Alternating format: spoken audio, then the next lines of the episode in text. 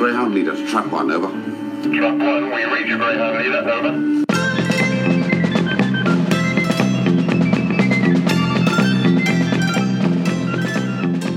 Welcome to the Trap One podcast. I'm Mark. I'm James. And I'm Simon. Welcome back, gentlemen. This time we'll be talking current affairs as we delve into Nikola Tesla's Night of Terror. Hopefully, it will spark some lively debate. Oh, Uh, so, you both enjoy this one? yes, very much so. Um, I think after last week was quite mixed, um, but this week I felt very much on solid ground. Um, you, uh, the historicals, particularly sort of more recent historicals, have all been uh, better, better stories, um, and I certainly felt that that way this week. I certainly thought that we were back on solid ground this week, and it was it was much more measured, and it was it felt like real. Not I'm not saying that previous episodes haven't felt like Doctor Who, but this felt like um, solid Doctor Who fare, if you see what I mean. This week, Yeah, it was a much more traditional, like I said, a traditional new series. Um, I know it sounds a bit of a contradiction, but uh, new series has been back for 15 years now, hasn't it? So uh, keep, keep calling it new to differentiate it. Um, but yeah, it's quite a traditional, I guess, celebrity historical um, in that sense. Um, I um, I thought it was a little bit ironic uh, for a story about giant scorpion monsters not to have any kind of sting in the tail. I was uh, it sort of played out quite quite how you um, expected it to. But the I think with the historic is that there's um, a lot of kind of rich detail in them, isn't there? And especially somebody like Tesla, um, I don't think we know that much about him in this country. Uh, so it's quite interesting to learn a bit, and it, it sort of um, inspires you to learn a little bit more, I think, and, and do a bit of background reading. I, I have to say that's that's been the thing with the the certainly with Rosa as well last year, eh, the uh, in the last season. It makes you go and find out more about them. There's a there's a great moment where Graham's trying to think of things that Tesla's done, and and he's like, "Oh, Doc, you tell you you tell him." And and I have to say, after as soon as that I'd watched the show, I had to Google him. hmm uh, and you know, you find out that actually he did invent a death ray. He did have a patent on a death ray, and some of the sort of things that the doctor was saying that he he had invented as, as they were going around the lab. A lot of those were actually true, um, but never actually got in. You know, never really took off during it during his lifetime. Never reached the the potential. So I think you're absolutely right. He's he's a name that people have heard of but probably didn't know exactly what he was famous for. and it's great that um, the series is whereas before it would have um, it was things like uh, people like Queen Victoria and William Shakespeare doing the celebrity historicals, and now it's coming it's getting out of this country into in uh, with people like Tesla and Rosa Parks as well. So it's kind of taking the broader view. Um, and I recently watched um, the Crusades or what's left of the Crusades on the Lost in Time DVD box set, and that was and you know that's a very early, um, if not the earliest. Uh, celebrity historical. So now they're going back out of the UK uh, rather than the people who we've all heard of it, like even kids will have heard of, to people you might not have heard of, but were very real in their time. Yeah, it feels like Doctor Who when it first started, although they weren't the, the celebrity celebrity historicals until um, the Crusades. It was much more international, wasn't it? When you think about the Aztecs and Marco Polo, Yeah. um, it, it, it was only over time it sort of narrowed down to um, to be much more UK history centric. Mm. Yeah, absolutely. Of course, Marco Polo, Aztecs, even earlier. That'll save anybody writing it. Um, yeah, Marco Polo is a celebrity historical. I realised as I was saying that that clues in the name, isn't it? um, I thought it was a, a good kind of sympathetic character as well. Um, you almost almost a point of view character for us. The way it, you've got a nice long opening scene with him. Um, you, you feel for him, I think, when uh, when he can't get the investments. You just sort of think, what does he need to do? You know, you just have, I'm, I'm powering an entire city with this with this dam. Um, he's got all this cool stuff, and then like, no, we're not going to invest in you. It, it was it, it seemed like a very real portrayal. That's that's just life, isn't it? Sometimes you just do all that you can do, and it's still not enough, and you're just like, well, what else can I do? And it just it, it did seem very sympathetic, but also very comprehensive in that Mhm. it took its time to establish his character as well. Um, and uh, the actor Goran Vishnik, um, I apologise if I'm uh, Vish- if I'm mangling names, but down, yeah. yeah, the the actor was he is absolutely superb. And of course, he was known for ER back in the day. Oh yes. Um, ah, right, I never watched that. Um, It, Dr. Luca Kovac, I believe his name was, in the old day. He replaced George Clooney right. That's well, there you go. in ER. Oh, well, Clooney, Clooney's never been in Doctor Who, has he? So uh, it's. Uh... Oh, oh, they'll probably dress him up as a monster just to just to hide it all. just to. You'll find out he's one of the Judoon next week. yeah. He's Like- doing coffee adverts now, so who knows? Um, So maybe it'd like Star Wars, where they keep getting these these big names to play stormtroopers, don't they? They had like um, was it Prince William and Daniel Craig and all these people uh, Yeah. in the last few movies. yeah, Daniel Craig was one. Yeah. Yeah. Um, I actually read that um, he was actually Tesla was a hero, or uh, really sort of admired by uh, Goran because they're, they're from the same country, and so he's very very well known. Um, and, and I thought that his portrayal of the character, like you say, was was with with some love and attention. Hmm. Yeah. Um, uh, and it, it's interesting. You look at um, Philip Glenister's um, Edison, uh, very different characters. Hmm.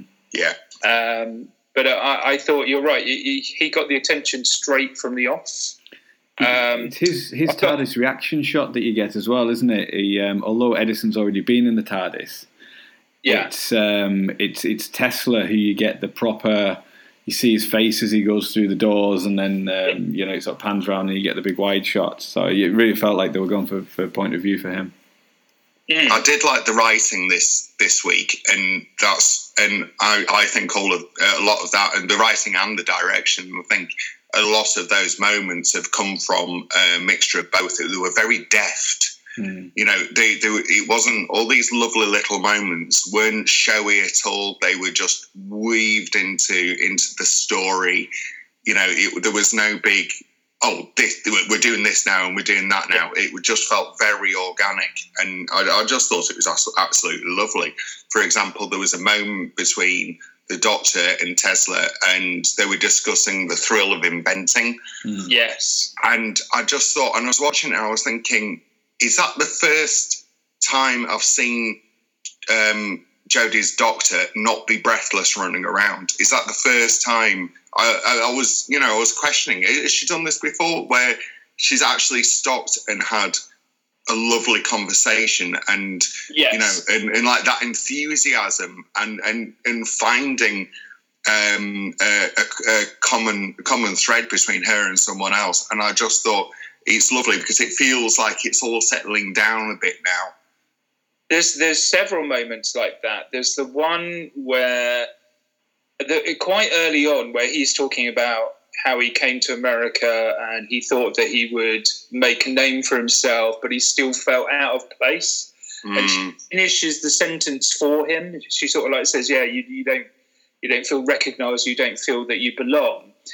And then the other moment that stood out for me is when they're both standing outside the TARDIS. She just walks up to him and stands silently next to him, and then, Yeah. then they have a conversation. Then, and I, I think you're absolutely right. Um, I felt particularly this week, and in fact through all the ones in this season so far, Jodie has the Jodie's doctor has calmed down. Uh, we're starting to see more depth to her. Um, I, I still want, I, you know, there's, uh, I um, I fed this back regarding last week's episode where she was doing the little speech at the end about uh, you know Earth and the possible future of Earth. And I, and I really wanted to see the raw emotion about Gallifrey being destroyed, and you, you just didn't quite get it. You just got her saying this could be a possible future, and then again in this episode, you had the um, the moment where um, the, the, the Queen turned around and said, "You know, have you ever seen a dead planet?" And then you saw it that flash of, "Yes, I have." You know, it's. Um, it, I, and I and I personally, I think it's building up to later on in the season. And the new trailer looks a lot darker. The one where she's standing on the top of a lighthouse, um, talking about time swirling round her. And I, and I feel that that's what we're getting this season. Last season, she was like a Labrador puppy, and everything was, you know, shiny and happy. And you know, you were right. She, she's quite breathless. She's there's a lot of ex- explaining that she does, but it's almost been like through through the eyes of a child, you know, enthusiastic about everything. Whereas this season, you're seeing slight variances in that, um, which I like and I'm enjoying. Yeah, I completely agree. Um, I think um, that was exemplified through her idea of history and humanity versus ours. Um, Mm. And I think in this episode, Yaz was very much the identification figure.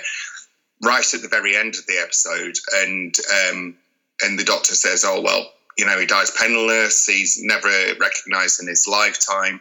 And Yaz says, and and Yaz to, to Yaz, it's the um, it, it's the recognition which is the important thing, but to the doctor, it's having the idea in the first place and having the inspiration in the first place, which is the important thing. So you got that kind of wonderful mismatch of the doctor is actually an alien, so we'll look at um, different things to us, like we see success, you know, like kind of likes on Twitter or likes on Instagram or or being on telly or being on, on the radio or something like that as being success. But to, to the doctor, it's having the idea in the first place, which is the most amazing thing. And it's that nice mismatch that, yeah, she is an alien. She looks like us, but she isn't, isn't us. Yeah. and looking at things over a much longer scale as a Time Lord as well. Um, you know, Yeah. knowing that things like like fame would be quite fleeting, I suppose. That uh, you know, someone who's famous now is going to be you know forget forgotten in you know a couple of hundred years, which the a handful of heartbeats to a Time Lord. Yeah. Certainly is.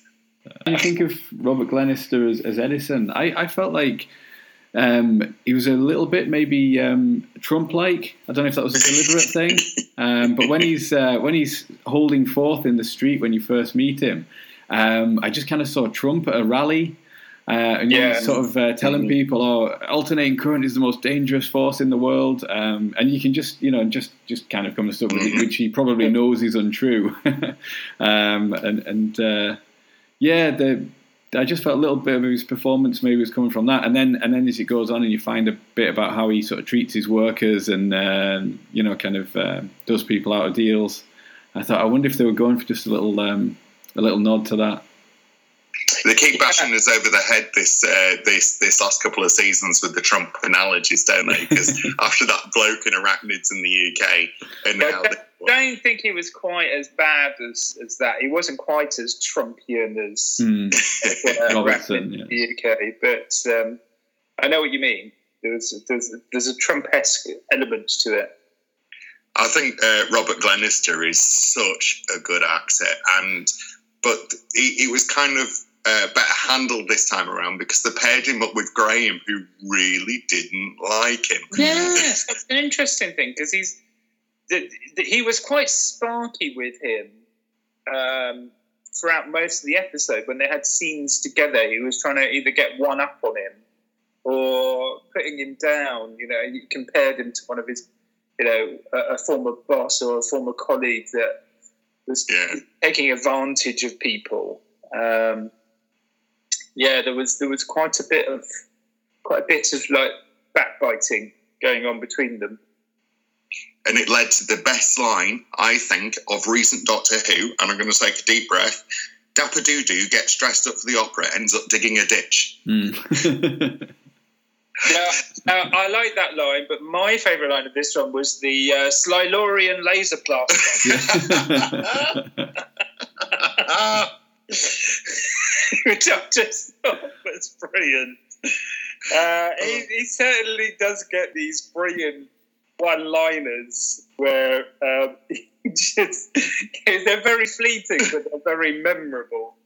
And how brilliant is Bradley Walsh because he utterly sells the most ridiculous lines, and I swear they give it given to him on, on purpose because it's just like the writers must have a field day thinking, yeah, Bradley Walsh will be able to sell Oh, this one, Yeah. and he does every time.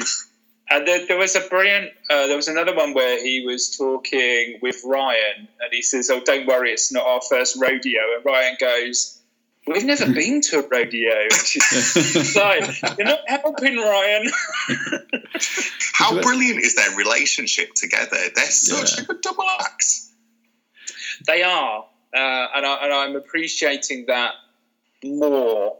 Um, it, it- it's during the first series there was that that that tension between them until he sort of called them in granddad, and there was a sort of um, yeah, there was a bit of a barrier between them. There was a hesitancy, whereas now you see them a lot more comfortable with each other and sparring off each other. Mhm.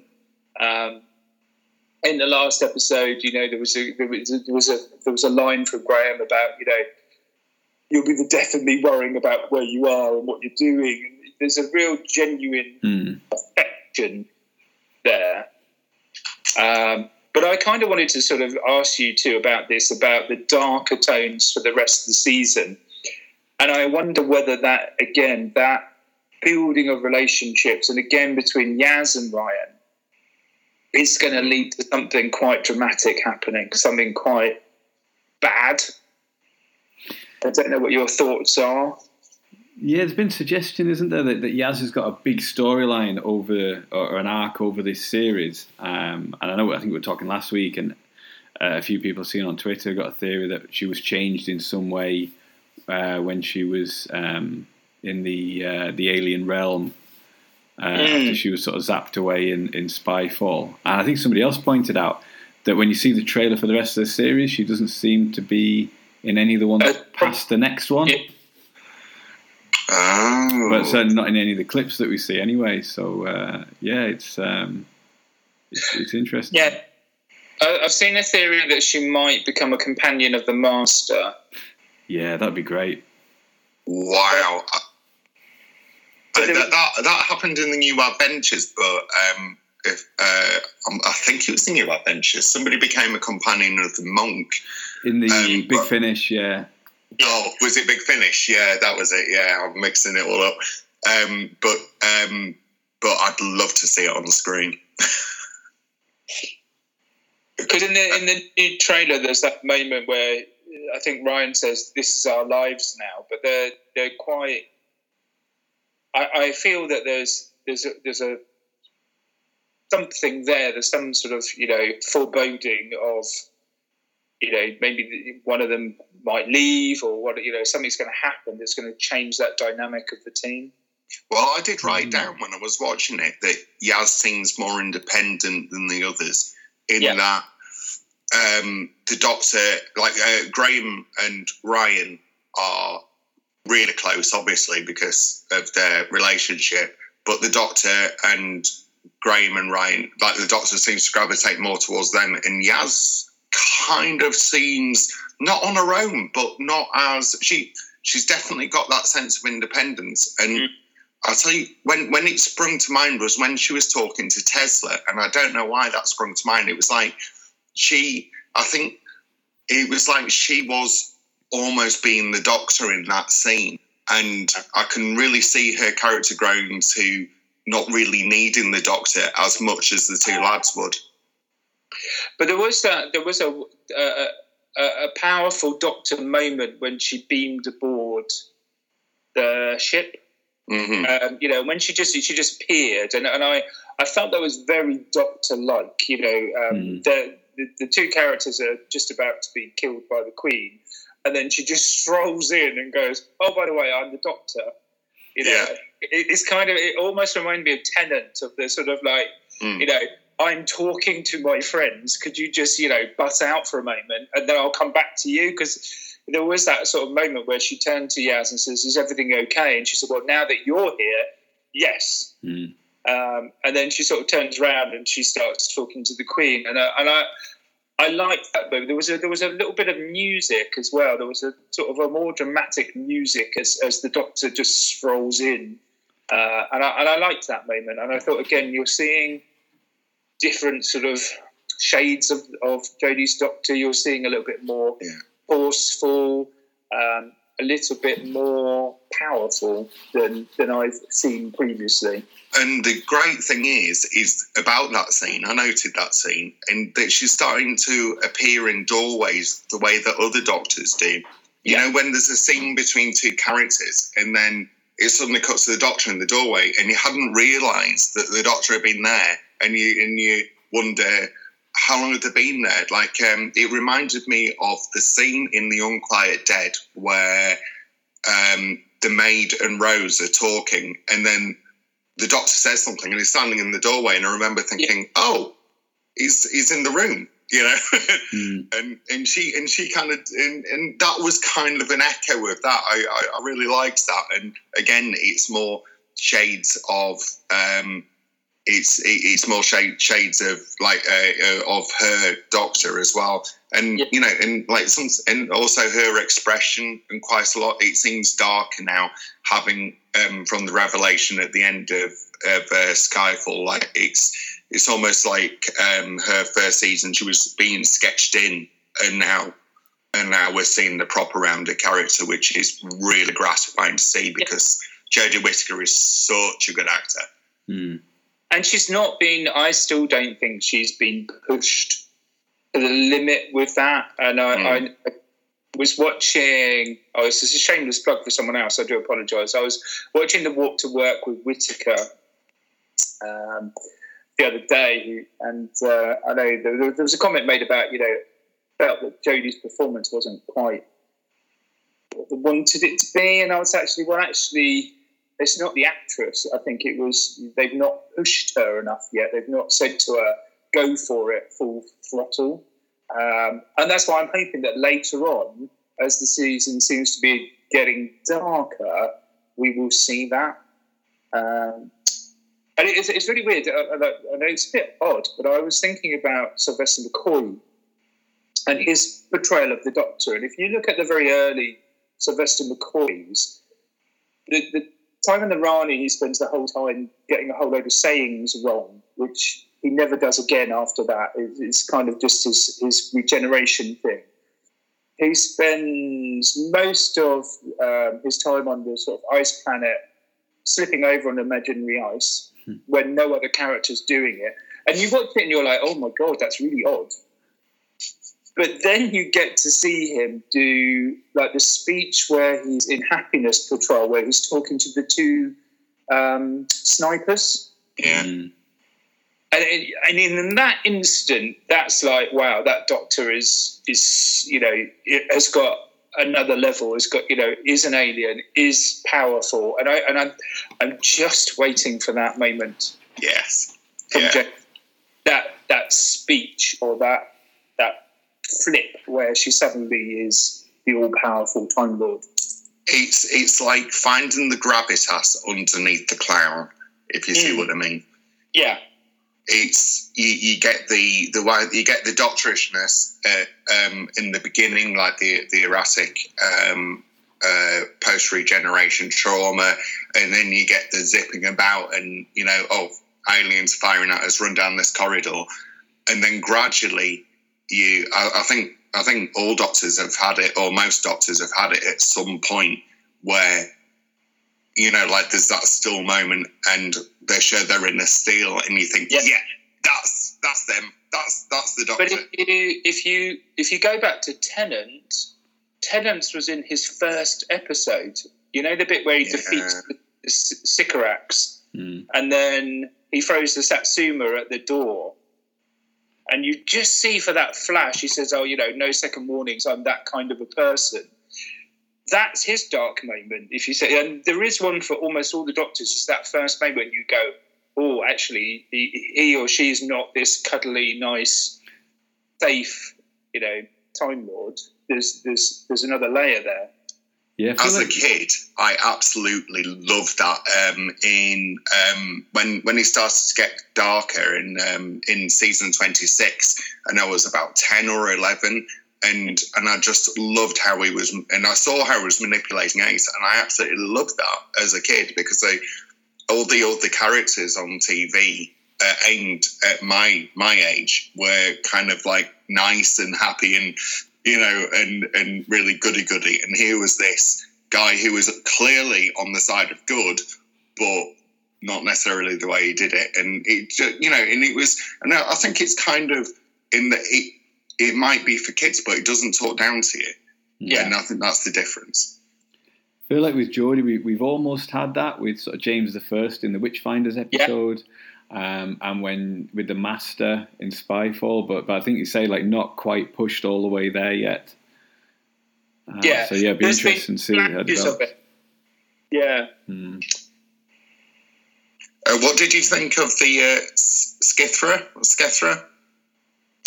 Oh, now I, I've I've seen quite a few comments about this, um, and I and I think the episode could have just been so different if the Doctor had said, you know, that they are a distant relative of um, the um, oh, I can't remember the name. The of it. Racnoss? the Arachnos.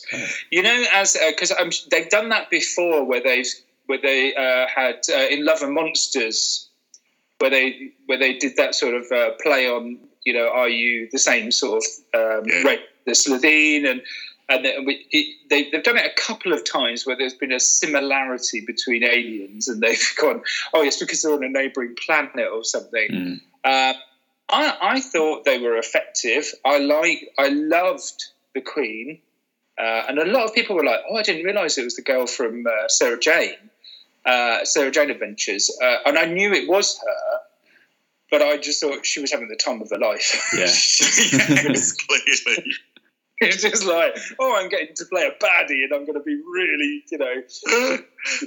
Being on the other side of that so many times in uh, the Sarah Jane Adventures, she was like, "Right, I am going for it." Um, so I, I, I liked that. I thought if they'd done a huge, great big Arachnos type costume, I, I think it would have been even more open to people going, "Oh, it's a rip off of the Arachnos." Hmm. Mm. But I quite liked the fact that there was this, um, you know, the, the scorpion tail sort of came up behind her and and, and zapped her. I, I thought they were good good enough, but I would say that a lot of the episode focused more on the characters and the, you know what was going on between Tesla and Edison and and I, and I think the, the villains of the day were kind of a bit marginalised. They weren't necessarily the big Mm. threat. They were a monster of the week, weren't they? I liked her teeth. Yes, Yeah. they were very good. Yeah, very good bit of of uh, makeup and design. Yeah, it's like the, the design can't fault it. It's um, it, there wasn't only the um, reminiscent of the Racnoss, but my first thought when they beamed aboard the uh, spaceship was the Kraals from the android invasion. I don't know why. It was just like kind of. It looked a bit black drapey and and a bit Mhm. jagged and a bit kind of semi-organic, and it Mm. just reminded me of the android invasion. But that could just be me. I mean, Yeah. the doors the doors been left open really for them to to reappear because they're not destroyed at the end. They're you know they just Mm. they just sort of disappear. Um, Yeah. I quite like it, it was. I was trying not not to go down this road, but it was a little bit Borg-like in the fact that they were assimilating other technologies, and you know the whole ship was was basically a, a, a junkyard of all different bits of alien technology. So, so it, there was that element to it as well, but I don't think that was really explored because we had the whole Tesla um, part of the story. There wasn't really much development of, of the alien creatures. Yeah, They were think very monster of the week, weren't they? Yeah, I think it was a cool idea having that sort of scavenger race like that. But what I felt like the way that it ti- they tied into the story, the Doctor gives that speech about how they'll be forgotten because they haven't invented any of their own stuff and they've they've just Mhm. stolen other people's technology. Um, which is like Edison, isn't it? It's the suggestion that Edison, um, you know, Yeah. kind of, uh, you know, stands on the shoulders of other people and uh, uses their ideas. But he is remembered, um, whereas um, you know it's Tesla that, um, it- you know, in this in this sort of version anyway, has all the uh, the ideas, but is, is forgotten or not forgotten, but is, is not as well known, um, especially in the UK. Um, as, as Edison is, so I felt like that was a little bit sort of you know where they where they could have represented one of the two sides. It was a little bit of a sort of uh, didn't quite chime with maybe what they were going for. Yeah.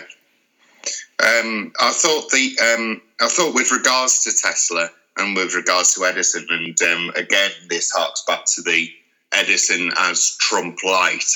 Um, uh, the I think it was quite clever the way they linked him with the first idea for Wi-Fi.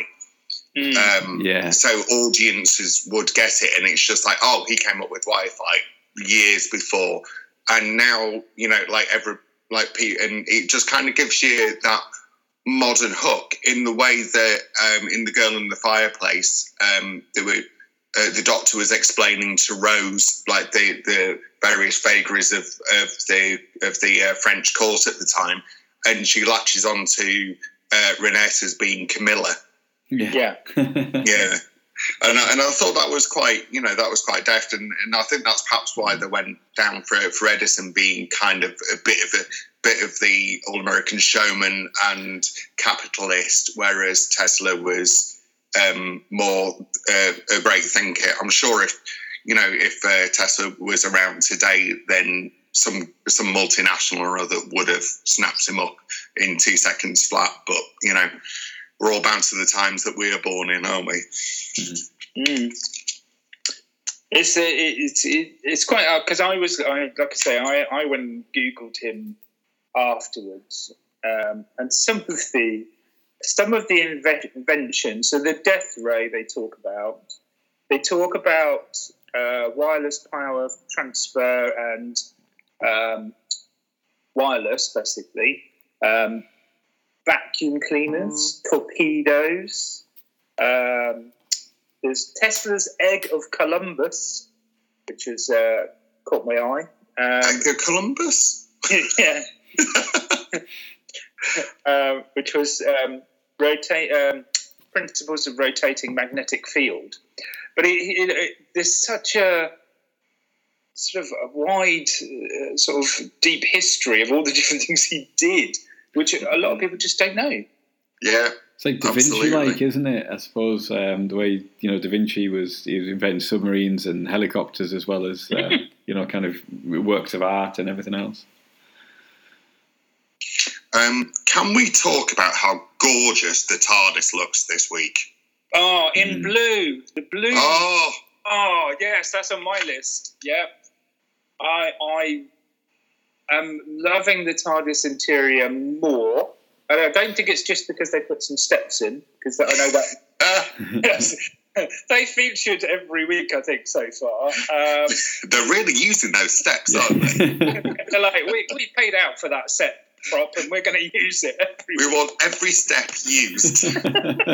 it's nice they've got that area because you get that scene um, with Ryan and I can't remember the character's name, but the Dorothy Skerritt. Yeah. the, the, they just take a few minutes out and it's and, and just sort of compare their experiences um, of, of being around like these super geniuses and, and kind of just getting uh, you know caught up in their kind of crazy world and their wake.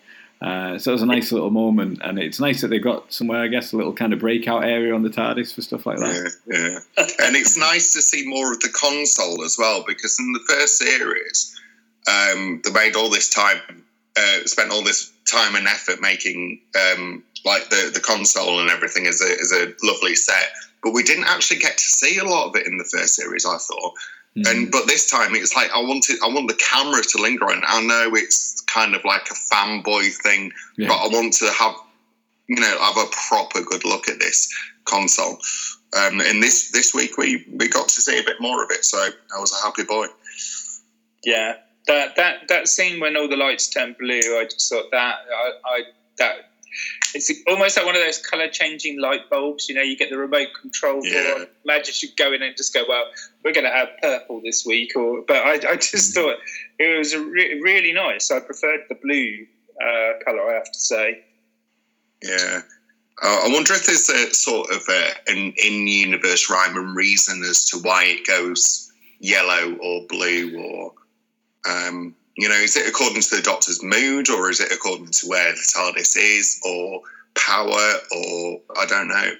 They were doing something. They were they, they were powering up the shields outside, weren't they? So I Mm. think that was that was why it turned blue. But we have seen color variations um, within it, like you're saying. So I don't know whether it's mood related or Yeah, because it was blue after after the Doctor visited Gallifrey and Yeah. found it Yeah. destroyed. Uh, so that suggested it was kind of a mood thing, wasn't it? Was that was that suggestion? But Gallifreyan mood lighting, I love it. yeah, Um, I, I have a question for you both. Okay. Pre-title sequence. What are your thoughts? Because there hasn't been one since I think the well the first the the Spyfall. There wasn't one last week and there wasn't one this week. Do you miss it or not? I miss it. I, I really like them. I, I love to get a little a little cliffhanger um, Mm. right right from the off. Um, it's something, something kind of hooks you in a bit, I think, and then and then you've got titles um, just to see how it plays out. Um, obviously, we never had them for the first twenty six years, really, but um, haven't had them for so long now. I, I do quite miss them. I miss them as well. I thought that the scene, the bit where the Doctor finally appears, um, and Yeah. it is quite a long time before she appears, and she says something, and she's got that lamp on her head, and I thought, there, that's where the title sequence should be. Mm. You know Yes. where you, you know where she says, "And who's shooting at you?" or something like that, and that's where the title sequence should be, and then it should cut to them being on the train, and and if you, you I swear that that will be a, that will be a good break in the action to to put title sequence. I really miss them. It's but I can see where they're coming from, probably in kind of taking it back to the classic thing where you're going into the time vortex. This is the adventure, but yeah, I'm I'm with you. I'm missing it as well.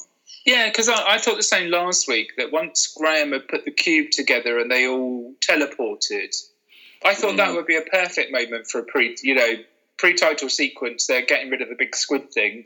Suddenly they're transported, and I thought the moment that they left the TARDIS, that would have been a great point for the titles. And then suddenly they're in, you know, at the holiday resort. And I, Yeah. I don't know. It's, it's one of those things. I've, I've seen a few people comment on it. Uh, I do miss it. I, I think there is sometimes those little bits at the beginning.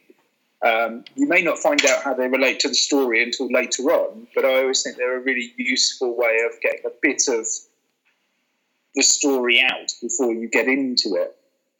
I thought that, Um, like that with cool. series eleven, that each episode did seem to have. Maybe it's just because we're, we're kind of conditioned to expect it a little bit.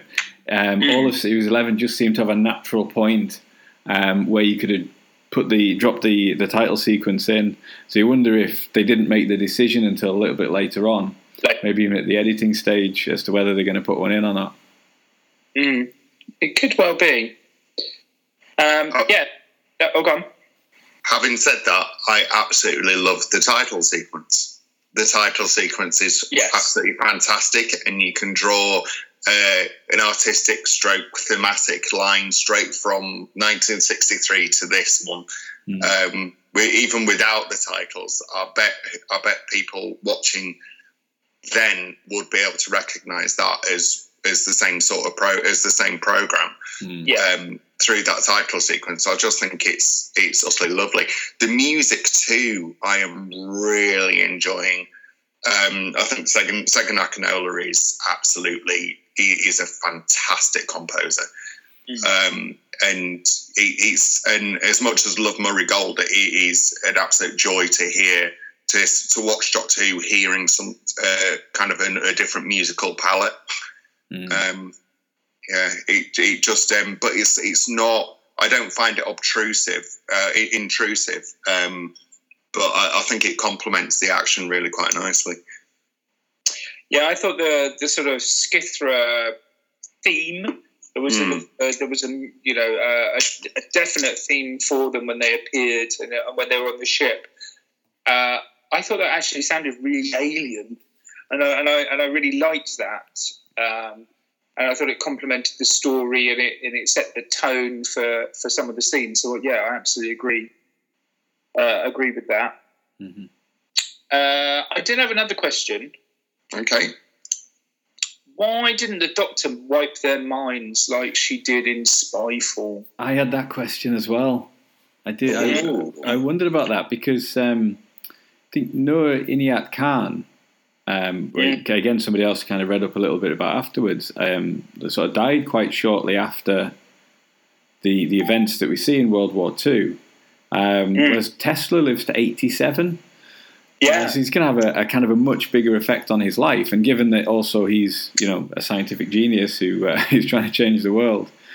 Um, so, I mean, I guess the probably the in-universe answer is, you know, the Doctor can sort of see the timelines and see where, uh, you know, where her presence and, and actions would, would have a greater effect.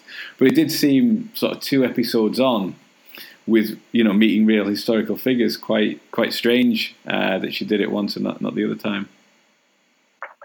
yeah. Because I, um, I spoke to Simon um, when we were preparing for this, and I, I went back to Spyfall Part Two to, to watch it again, just so I could get into my head. You know, was there a reason why she wiped their memory? And she did sort of say, uh, you know, I don't, you're going to have all these uh, you know things that happen to you anyway. So um, I'm going, you know, I'm going to take this this memory out of your head. And then I just thought, well, why didn't you do that with Tesla? And um, Um, Yeah. could it be? Could it be that the she only wipes the minds of the people who haven't done their big thing yet? Ah. Because arguably Tesla has already come up with all of it. He's already made Wardenclyffe. He's already made the death ray, the egg thing, um, the uh, uh, current thing, and, and so on. So, and she says at the end, you know, like his stuff never comes to fruition. That's quite dark, isn't it? Mm. Yeah. it's like, oh, you'll never amount to anything. I'm not going to bother wiping your mind. Um, it's just like, nah, you're all right, mate. That's fine. Um, but the other two, like um, uh, um, the the historical figures in Spyfall, um, arguably they haven't come up with their things yet. So that could be a reason. mm, Yeah, I wasn't because I, I did wonder whether there was a link. Um, you know how the, the the race of aliens was stalking people across Earth in different time zones, Mm. and I, and I wondered whether there was a there was a link to the Edison and Tesla, but I don't. I, there wasn't anything made obvious. No. Um, but it, I, I did just feel that, that that just seemed odd that she did it in that episode, and she doesn't often do that. You know, the, the Doctor doesn't often, you know, whenever they've met historical figures, they never resorted to wiping their memory. I suppose the other you know, difference then- is that th- those two characters were taken through time, weren't they? And maybe, I Yeah. suppose, potentially learned stuff about the future um, other than their own futures, because they brought to both. Well, um, the uh, I've, I've totally forgotten the name. Um, the one who's helping Babbage is called Oh, um, Ada Lovelace. Ada Lovelace. it- she's taken to two time periods because she's taken to the war and then to the modern day. Um, and uh, Noor Inayat Khan is brought to the modern day as well. So I suppose potentially they could have seen things while they were there that, um, that they could could have gone back. influence it. Yeah. Mhm. Yeah. It's a good question, is that? I'd, I'd love to know other people's answers. Please comment below. Yeah. um, um, I did notice that um, it's the both the writer and the director were both female, which I think was absolutely brilliant. And more of that, please, because it's it was such a good episode and thoroughly enjoyable. Absolutely, yeah. I think only the third time in the history of Doctor Who. Um, but I think there's more episodes in this series um, where you've Yeah. got that combination as well, which is brilliant. Yeah, it was fe- female director, writer, script editor, and producer. Amazing. absolutely amazing. I think that's brilliant. Um, yeah, I made a note of that. Um, uh, yeah, there is at least another episode where there's a female team uh, later on this season. And it's great that what is traditionally harking way back in the day was all male dominated, and like you had what Fiona Cumming, and that was it, mm. just about, and then Rona Munro. Um, uh, on the production side of things, and now it's just completely being opened up. So you're getting new perspectives on an old story. I always think of Doctor Who as variations on the theme. It's always going to be. There's always there's only so many Doctor Who stories. Um, I went to a talk given by oh, and his name's just gone out of my head. Um, one of the old producers, and um, and he uh, Philip Hinchcliffe, and he was saying that um, there's only six Doctor Who stories and they just repeat. but mm. it's the way you dress it up that makes people think that it's entirely different. Yeah. Um, and so it'll be it's nice to see new variations of, of, on that theme from new perspectives, um, which you know can only freshen it up and can only um, make it last longer. Hopefully, definitely. I mean, we're we're we're four episodes in, to the mm-hmm. to the series. And I have to say, this this series, I have watched each episode twice or more, which is different to the last one, where I watched it. I think I watched Rosa twice, and I think the witch the witch hunter one I watched twice. All the rest I watched once when it went out on broadcast, and then I didn't watch it until I bought the DVD. There's something for me different this season that's making me want to watch it again to see if I've missed something, to see, you know, to, to pick up on connections. I don't know what it is, and I've really been racking my brains to try and quantify it and explain it. But there's something about um, the last sort of four, even last week's, um, you know, with with Where's Benny? Um, I, I went back to see where Benny was. Um, something is compelling me to watch it, and I don't know. And I, and I know that you you spoke about this um, last time about all the different theories. I just feel more involved and engaged this this season, and I don't know what it is, but it, it, something has clicked. Um, I don't know how how you two feel about it. I think the story arc um, coming back um, uh, for me has made me a little bit more engaged um, because you feel like you are looking for clues in a way. Um, I think I think we knew fairly early on that series eleven was very standalone uh, with each episode, whereas this series, um, you know, the, the, the, timeless child thing, um, well, I mentioned in the last series, seems to have come to the fore a little bit more. We know the master's still out there. Something's going on with Gallifrey. Um, it, it, feels like there's there's things to look out for in terms of uh, like we were talking about before, what's happening with the characters and their dynamic, um, mm. and uh, the on, ongoing thing about Gallifrey, which is going to come back because uh, even at just the very beginning of Orphan Fifty Five, you could see the Doctor was still. Um, well, Mardy, as, as Yaz said, but yeah. um, obviously we know she's she's mourning. So yeah, I think I think the the arc being back for me makes me a little bit more engaged. And it just seems more polished. It just seems like um, it's had each episode has had another couple of drafts done. Um, uh, I do a lot of writing in what I do because um, um, oh, sort of my day job. Um, but uh, I always follow Stephen King's model. You do two drafts and then you do a polish, which is your third draft. And uh, I loved Jodie's first series, but this seems to have, seems to be more polished, more together, more thought through, and that has made me want that has made me want to go back and watch it. The last series, I didn't.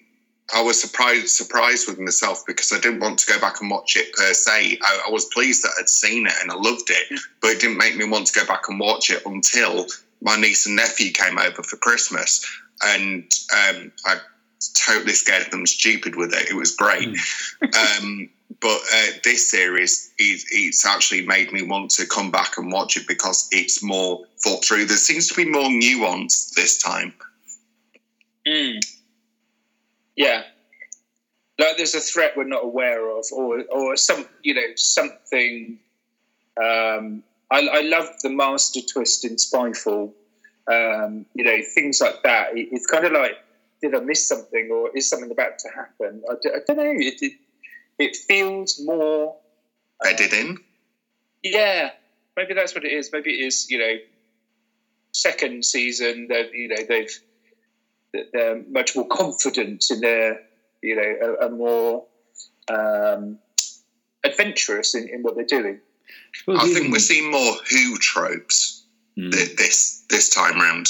Like, um, for example, with the master reveal, um, we can say that, can't we? It has been long enough. um, and but not only doing that, doing on an aeroplane. I mean, Yeah. how wonderful! Yeah. Um, you know, the, the, there's a few more recognisable Who tropes, but in a really nice, fun, modern way. And there, there was kind of last season, but uh, last series, but not really. It, it wasn't really strong. Um, no, it's just uh, thi- this just seems like an overall stronger production this year. Yeah, even Yeah, the, that's- ri- for the me. writers will now have seen the, the characters in action as well, which I guess they would, you know, they, would, well, they can't have done when they were writing series eleven. Um, so that's got to kind of feed into their writing, I guess, as well. Uh, when you see how you know the, how the, each of the four principals, uh, you know, deliver lines and interact with each other. Yes, And absolutely. Just the, the- I I got from Spyfall, there, and um, you know, and it's sort of continued since since then. There is a questioning element of the companions where they're like, actually, you know, we've been having fun and we've been having adventures, but what do we know about the Doctor and how how dangerous is it really? Um, so, I, and again, I think you've seen different companions go through that that sort of you know um, realization at some point that I think that you know when you when you see Rose when she suddenly realizes that uh, when she meets Sarah Jane for example and she realizes that at some point the Doctor's going to move on and leave her behind. Um, you know, uh, when Martha in Gridlocked, where she's like, "I'm with this guy and I don't even know who he is," and I think there's an a little bit i've seen a little bit of that which i wonder if that will unravel as we go through the rest of the, the episodes I think perhaps it's taken longer for this group of companions because there's uh, more of them. Mm. You know, if you're if you're the the one uh, companion, the one hitchhiker who's who's um, just kind of thumbed the lift with the doctor, then you're going to feel more alone. There's no one to talk to. But because it's kind of the fam atmosphere, you know, and there's in you know, it's like they're they're probably not it's probably not going to dawn on them quite as quickly, which is probably why we're seeing it through halfway through the second series that they've been in. Um, I think I think you're right that there is something going on with Yaz, um, uh, but I think the one that's probably most loyal to the Doctor will be Graham. Mm. Mm. Just a thought. As we're very lucky, our New York correspondent Jason Miller's recorded a special segment on how the city is represented in this story. Hi, this is Jason, your Trap One correspondent from Brooklyn, New York. I was born and raised here in the States, and nothing hurts my soul more than bad American accents on Doctor Who.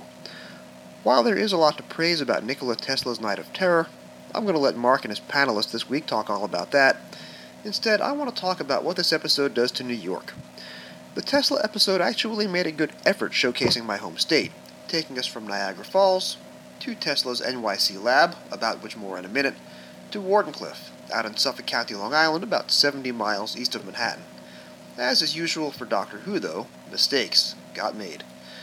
Doctor Who in the classic series went to the USA three times in its first three seasons Hollywood, in the Daleks Master Plan, Arizona, in the Gunfighters, and famously, the Empire State Building in the Chase. Now, this is what Doctor Who thinks of Brooklyn accents. This is the uh, tallest building, the tallest structure in the entire world. Now you'll note, when you come up in the elevator, it took you seven minutes. Well, this way down, you want to get down in a hurry, it would take you 30 seconds. And it's true. That is exactly what we New Yorkers sound like. Now, after 1966, Doctor Who pretty much stayed away from America. American accents occasionally popped up. Badly. I'm looking at you, Bill Filer. And guess what? I'm also looking at you, crazy lady from Silver Nemesis. We ride to destiny. We surely do, honey. We surely do. And in case you were wondering, that is what happens when you write your Doctor Who fan script in the late 1980s while hate watching Dynasty. Now, the accents in the Tesla episode are variable. Goran Višnjić is fine as Tesla. I can't find a Wikipedia bio for Haley McGee, but she sounds about as American as the cast of The Commitments or the Lucky Charms Leprechaun. Salateen, sorry, that's Robert Glenister, does a decent American accent as Thomas Alva Edison, although do you people in the UK really say patent instead of patent? What's up with that? The geography is also variable. Best as I can figure out, the episode takes place in 1901, which is when J.P. Morgan cut off Tesla's funding for Wardenclyffe. The establishing shot of the Statue of Liberty then is the wrong color. Lady Liberty was copper red from 1886 when she opened until about 1910 when she started to turn green, the process that finished in about 1920 when my grandfathers both came to New York Harbor in 1888 and 1903 respectively. She was still red. When the camera lovingly pans down on the Brooklyn side of the East River to show us Tesla's lab, Google tells me that Tesla's lab at this point would actually have been on East Houston Street in Manhattan. That's spelled Houston, but pronounced Houston, and it's also misspelled, by the way. But you gotta trust me that Houston Street really is in Manhattan, because I work on West Houston, and I don't think that Tesla ever had a lab in Brooklyn anyway. Now, Wardenclyffe looks right from the building, which still stands, to the tower, which got torn down in 1917 for scrap metal for the war effort. But there is a confusing bit which seems to show Yaz running around Brooklyn, trying to warn off the locals from a spaceship attack, and then crawling back to Wardenclyffe 70 miles away through a secret tunnel. I gotta get me one of those. So, yeah, the accents were better than that guy, sorry, that guy from The Chase, and the Tesla Edison feud was nicely done, but the rest of it was pretty weird, man. Like these angry mob accents in the New York City scene. There he is! Shame on you! He's dangerous! Go back to Mars! How many more people have to die before you admit your machines aren't safe? My in- Okay, what is up with that? Jason, out.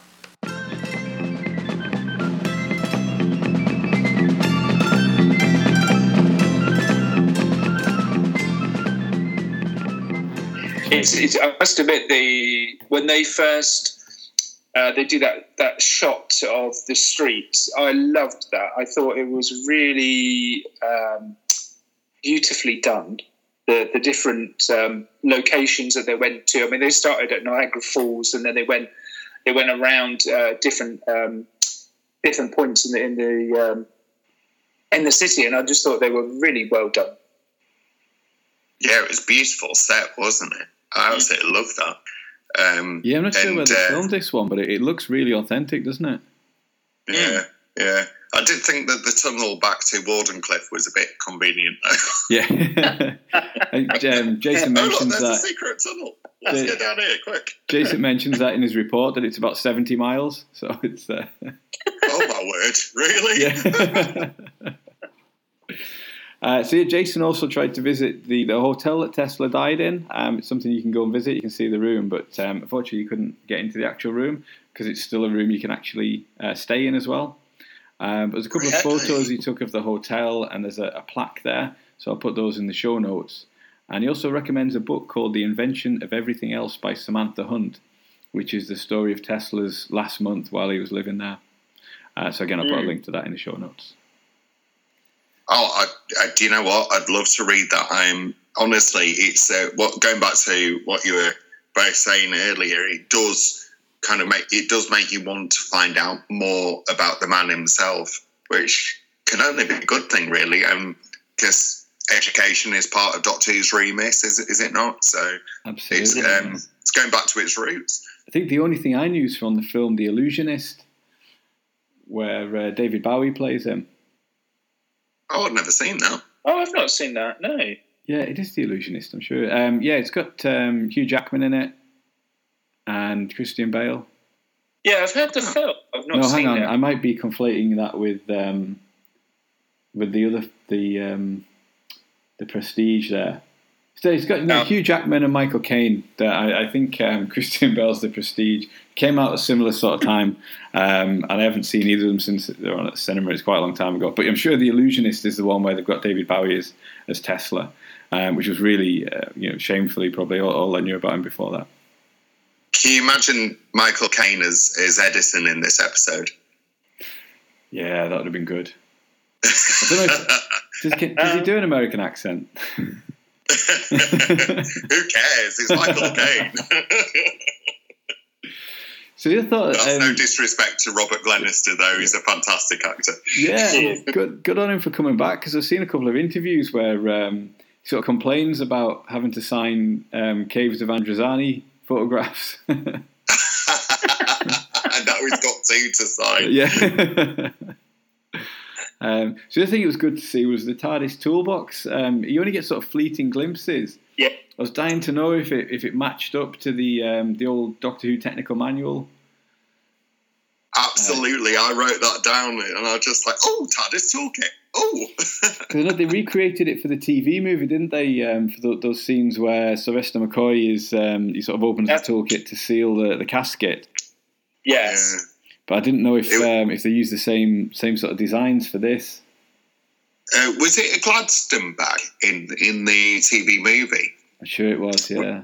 It was- Yeah, and th- this this one, like, no, it was really fleeting, but I, I it was like kind of black and black and metallic, so it may it had um, put me in mind of the Fifth Doctor version. Mm. Is it Right. Mawdryn Undead that's in? I can't really remember. I think it is. Yeah. It's nice to see. It's nice to see little bits like that kind of being uh, being resurrected. But it wasn't the orange version from uh, the Visitation. yeah. so, do you think they'll um, they'll ever do another pure historical? There's another thing I was thinking about watching this. When you've got a really interesting story like the rivalry between Edison and Tesla, do you think there needs to be aliens in it? Mm, I don't. I don't know because I, although the aliens were were like I say, they were they were they were good. They were okay. The story for me was about the two the two characters. Yeah. That was more interesting to me. I think they could have done a historical with just those two, but then how? I suppose it's how do you get them um, involved? You know, how how do you ramp up the tension or the drama um, from from what's al- what's already there? Mm. Because because the Rosa the Rosa episode was really hard hitting, and again. I'm hard pushed to, to think about the alien aspect of that episode because they were, you know, they were making sure that history remained on track. Um, the alien episode was really just the alien in the episode was just there to to put them through that motion. Yeah, Yeah. and I thought with Rosa they could almost have created something where the arrival of the TARDIS knocked history a little bit out of joint, and they had to to put it back in. Because yeah, the um, the bad guy in that is kind of the last thing you think about, really. Um, not none of the sort of for me really memorable scenes um, feature him. I think in um, I think in modern celebrity historicals, it's kind of the monster of the week is used just as that and as uh, almost like a MacGuffin in Hitchcockian terms, in order to, as you say, push you know like push forward the the celebrity of the historical. And it's you know it's like um, like you say with Rosa and um, um, it's it's kind of like it, it's kind of it's play play second fiddle. I don't think, having said that, we will see a pure historical again unless somebody can come up with a time and place and um, enough intrigue and adventure in order to kind of do away with aliens. Full stop. It's not to say it, it will never happen because you, you can have kind of like quiet episodes. Like in Buffy, you had um, when the mum died, you had the the body episode, Mm. and it was majoritively just them in the house with the mum's corpse, dealing with the fact that the mum had just died. So um, who knows? But then I, you know, I want an all singing episode of Doctor Who. So what can you say? That would be good. They're doing. Uh, I don't know if you watch uh, Lucifer with Tom Ellis. They're doing in their last season. They're doing a singing episode. Oh, fantastic! I know. It's surely only a matter of time, isn't it? yeah. Oh yeah. If you've only got six Oh, stories and you've got to dress them up in other ways, then uh, then that, that seems like a, a way you can disguise one of the six uh, Hinchcliffe stories. if, not on TV, then definitely on Big Finish. Have we have we not had a big finish? Was it the the pirates? Is that not a? Uh, Is it? I, thi- I think so. It's a long that? time since I've it heard sounds it. like a Gilbert and Sullivan thing. Yeah, it's a Colin Baker one, isn't it? I haven't heard it for a long time, but I think it's um, it's kind of a musical. Oh, nice, nice. I'll have to check that out. That, That's right. Brad, Bradley Walsh can sing. He's all right. Yeah, Bradley Walsh can do everything. He's absolutely brilliant. What a showman!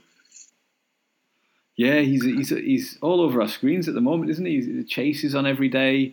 Then he's got um, this other series where he's traveling the world with his son. He's on Doctor Who every Sunday. Uh, is it um, the, Palla- the Palladium? uh, he Yeah, presents, presents that or hosts it. Yeah, he's uh, How hardworking is he, though? I mean, Yeah. how wonderful is that? Um, you know, it's uh, he, he is. I wonder. I wonder if he feels like his career is peaking now. You know, Mm. it's just like it's it's definitely his time, isn't it? Mm. Yeah, fairly. I'd say. I mean, you don't really don't really know anybody that doesn't like him either. He's he's quite a quite universally popular. I'd say. I'm sure there are people that don't like him. Don't don't at me, but. Uh, uh, I don't know. I think he'd be a right laugh to hang around with and work with. oh, I'm sure. I'm sure.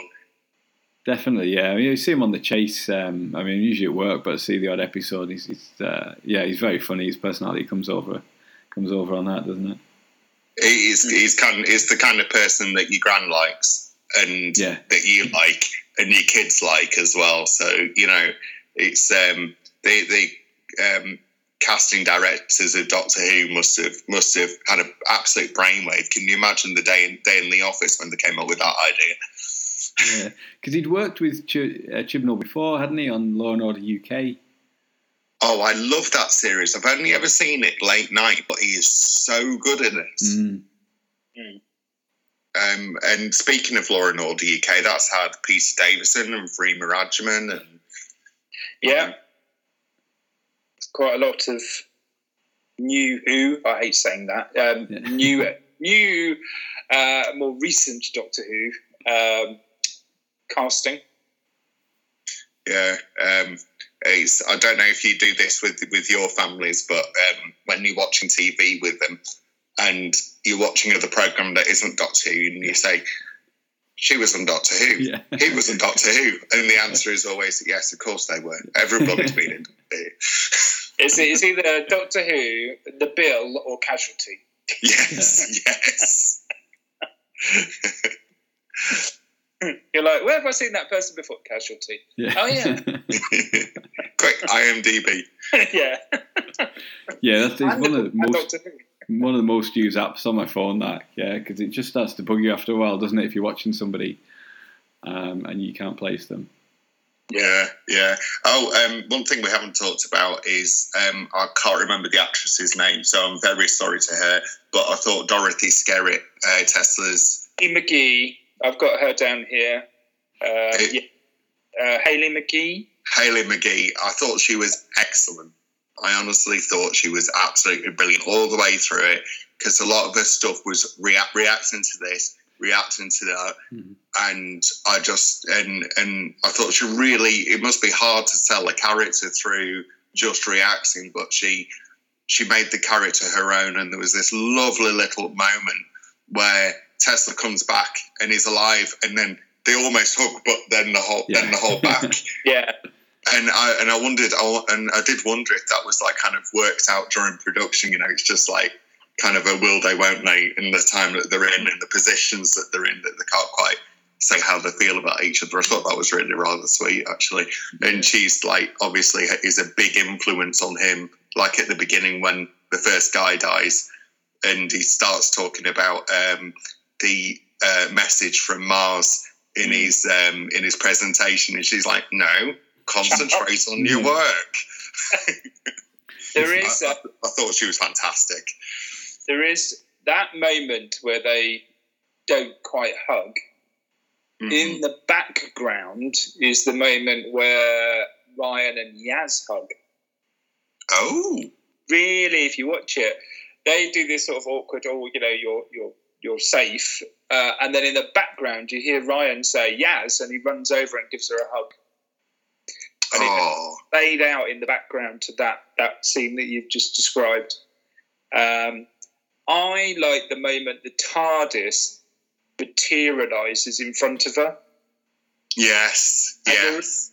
no sort of like screaming or any, and she just goes, "They've taken him." As soon as the doctor her, they've taken him, Mm. and I, and I, I, I love that moment because it. it uh, my my issue with last week's episode is the characters you never really got to get to know them, or they weren't that that well rounded, and I just thought the characters this week were much more defined. And I think you're right; she did a lot of reacting, but she was quite a strong supporting um, character, even though she wasn't necessarily, you know, one of the main characters. She had some quite striking moments, and that was for me one of them was when you know you had the TARDIS full on materialise in front of her, and she didn't even blink. yeah. She's like, oh, another impossible thing. Yeah, See, lots of impossible things. Yeah. This is the message I need to give. Brilliant. It's a nice scene where she's very defensive over Tesla's lab when Edison's there as well. Yeah. She's like, "Don't touch anything. Don't."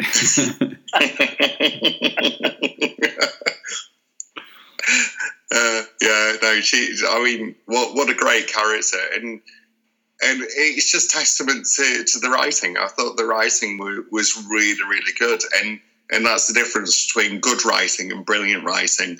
I think is that you can have that level of character, and it gives the actors enough to have that level of character with something to play with, where they can, you know, think, oh well, there's this, you know, like th- this is the person, and through only a few lines or yeah, or things like that. It's, I, I just thought I thought the writing this week was was absolutely brilliant. You can, And um, it's, you know, and then another line that I quite liked was when the doctor said to um, the Queen, um, "You're a queen of shreds and patches." yeah. How brilliant is that? mm. You know, mm, and you can tell it's fantastically well researched as well. Like you say, the um, I didn't realize that the uh, the death ray was a real thing. I thought that was a, a kind of a throwaway gag, um, but that just adds that much more depth to it. That that is something that Tesla was working on. Um, so yeah, I, I thought really I thought with those two balls on top, it reminded me of in the face of evil, the the the Tesh's guns. Ah, yeah. It, it just I don't I don't know. It's just like it just like look, looked a bit like a Tesh gun, or a cross between that and the shield guns from from Underworld. I just love the fact it didn't work. I just think Yeah. again, you've, got, you've got these sort of Graham and Ryan comedy moments where they're like, you know, use the death ray, and, and he's like, get out. And it, it just physically nothing happens. I just think, I think that's you know that's the kind of thing that um, just those little things that I'm really enjoying. Just just find them funny. Yeah, why didn't he keep the laser shoes? That's what it made me think. they come in handy every week. I would imagine they probably got confiscated Yeah. after uh, after it got carried away. Stick a shoe on the front of the death ray that didn't work, and then do do it that way. Mm. I suppose I I only had one more question, which was, uh, in what way are they going to, you know, in the next episode, remind the audience of the Doctor that Gallifrey's destroyed? I think they've they've tried to find a way of just just hinting, just reminding us that that happened in the first episode. Um, you know, can we go and visit your planet? Uh, you know, have you ever seen a dead planet? Just- Oh, well, the, the Judoon work for the, the Shadow Proclamation, don't they? So, uh, so they might know what's happened because they're pretty pretty much got their finger on the pulse. Seems like. Oh, yeah, they, they could let something slip. Hmm. They could well. Is it Neil Stuke um, next next week? Yeah, It is? So yeah, Yeah. Oh, he's great. And also, uh, yeah, I, my guilty pleasure is watching Holby City because um, uh, I, I don't know why. Um, but the woman in it next, I know, I know, right? Um, the, the woman next week is also in that. She's the CEO in that. So it's um, it'll be nice to see her play another role. yeah, I don't really know much about it other than the Judoon are in it. yeah, and it's, That's- it's back on modern day Earth, isn't it? I think that's uh, yeah, that's all I know about it as well. Isn't it nice not knowing? Yes. Yes, I have to say. Yeah. So we haven't left Earth. yet Because this when, series. you know, it's like. Oh, yeah, they haven't left Earth this series, have they? yeah, it's like uh, like series series one. I'm sure they will. Yeah. though. Do you think that's a, a, a good thing or or or not? Because I know some people have quite strong opinions about whether or not they should be on alien planets. Um, I like a good mixture. Oh. It, it makes the universe seem quite small, um, and given that you've got the TARDIS can go anywhere, um, and obviously there's budgetary reasons for, for, for spending a lot of time on Earth, but um, I, I think it gives it a bigger scale and scope if you if you see some alien worlds as well. Yeah, I completely agree. And considering that they're now regularly filming in places like South Africa and stuff, I'm sure that, Yeah, you know, alien landscapes, come on, it's Doctor Who, find a quarry. yeah, We Yeah, won't mind. Yeah, because this episode was filmed in um, was it Bulgaria? Yeah, it was. Yeah, ah, right. really? yeah. The the New York City set was built in Bulgaria, so they they've been all over the world for for this series so far. Yeah, yeah. Well, you never know. Later on in the series, we may get a good alien planet. Yeah. Then we'll be saying, "Oh, can we have more Earth based?" There's no pleasing fans, is there? Absolutely not. Well, thank you very much, guys. Uh, it's been a pleasure as always. Thank you. Yeah. And thank you. Where can our listeners find you online? At Uncle Beard 1978 uh, on Twitter. And at Jixter 2009, also on Twitter. That's great. Thank you very much for listening at home, and goodbye. Cheers. Bye bye.